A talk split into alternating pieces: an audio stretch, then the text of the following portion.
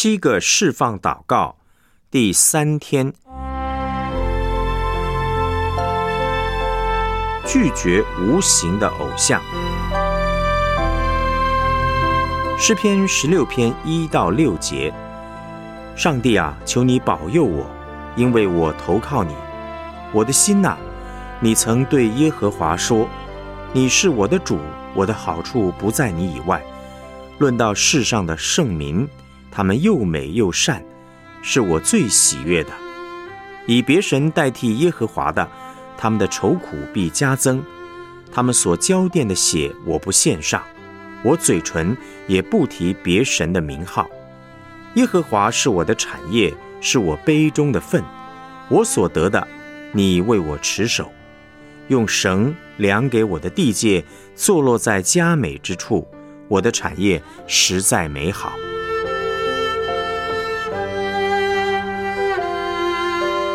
我们来思想主题信息。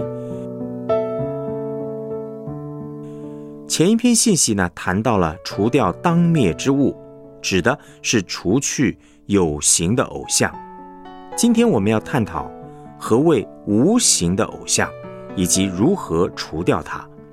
所谓无形的偶像，就是不把上帝当上帝，却把上帝以外的其他人事物当作上帝来拜。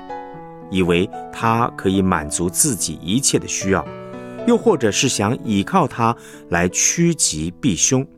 第一，判断某样人事物是否成为偶像，哪些不是拜偶像呢？我们生活中的许多人事物都有可能成为我们的偶像，也就是我们会把受造物当作上帝，当作求福避祸的对象。不过，真正的偶像并没有那么多。有的时候，我们会误把上瘾或者是恶习等同于拜偶像。比方说，喝咖啡喝上瘾，划手机划不停，连续剧非看不可，某样食物不吃会受不了，甚至更严重的，像是吸毒成瘾等。但是这些呢，都只算是上瘾或者是恶习。不能说是拜偶像，那哪些是拜偶像呢？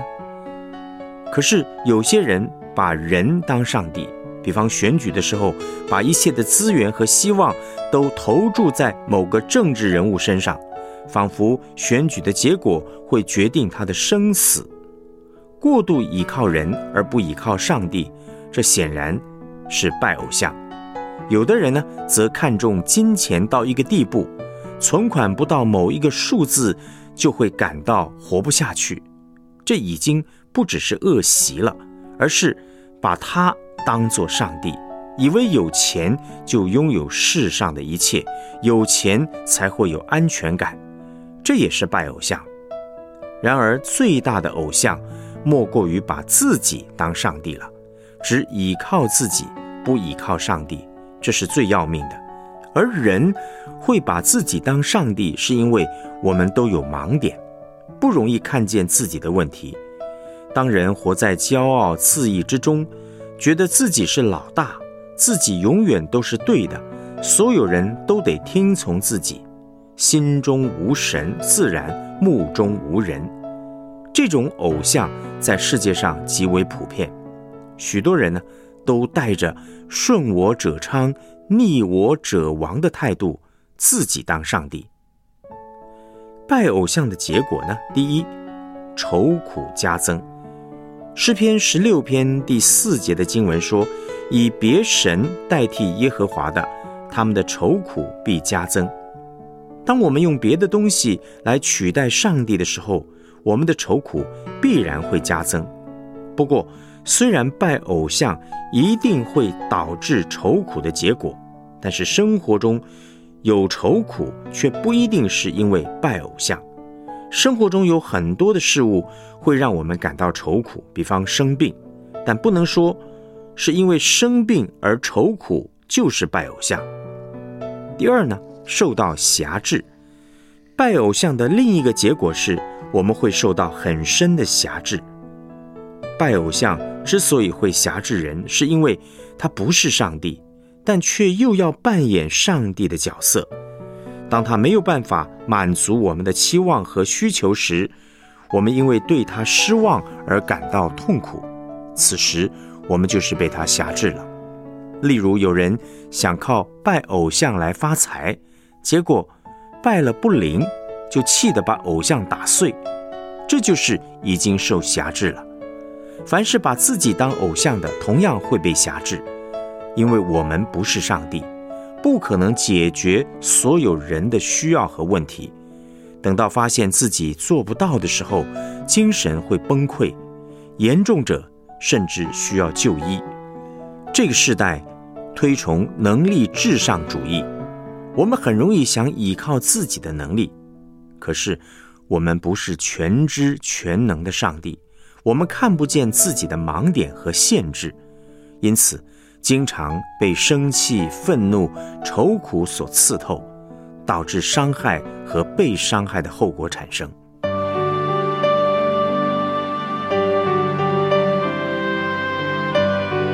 我们来思想两个问题：如何判断自己是否把某些人事物当成偶像呢？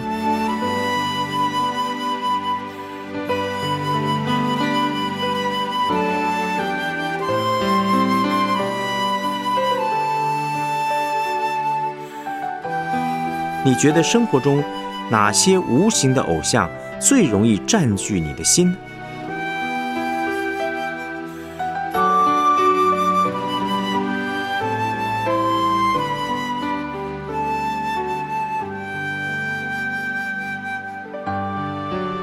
我们一起献上祷告：主耶稣，赞美你是全知全能全在的上帝，你满有权柄和能力，却又顾念我。